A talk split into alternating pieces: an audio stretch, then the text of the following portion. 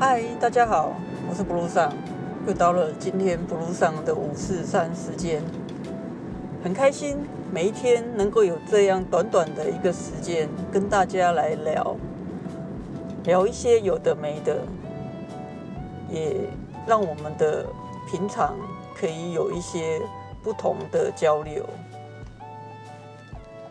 今天有同事告诉我说，他想要离开。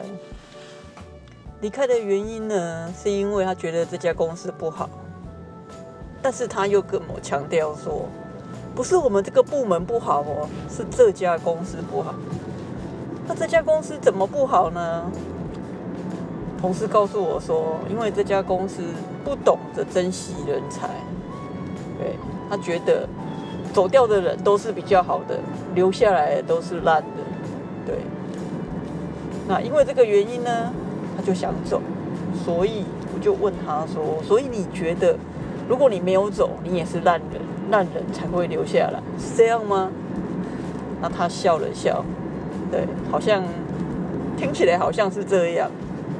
OK，那当然我们也聊了更多，就是他为什么会有这样的感觉。然后他就告诉我说啊，因为他听到说别的部门很多人走掉啊，都是因为老板派了空降部队啊之类的。对，因为老板不珍惜，不珍惜现在所拥有的人，一直去找一些空降来。对，然后呢，导致说好的人都走了，这样，这是一个很典型的问题。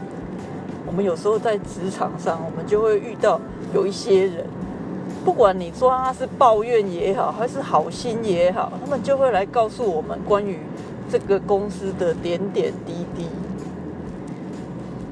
如果当八卦来听是蛮有趣的，可是如果听一听，开始影响到了你自己对这家工作的这个公司的一些想法、心得、判断，那你就要小心。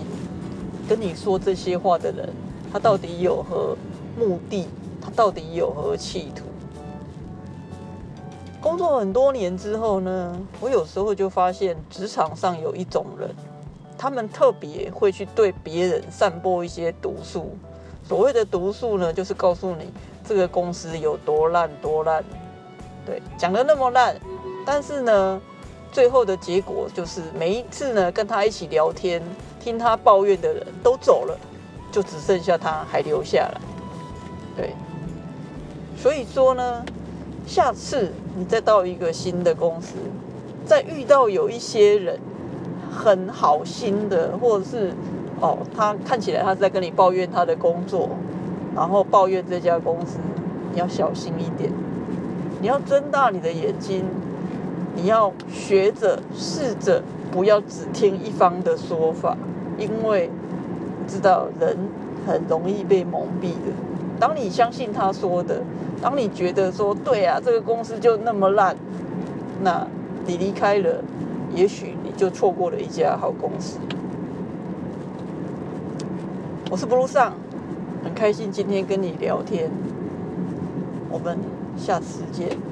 其实哦，说下次见，我们也不是见，我们就是空中再会。希望还有机会。能够跟你们交流，我是布鲁萨，拜拜。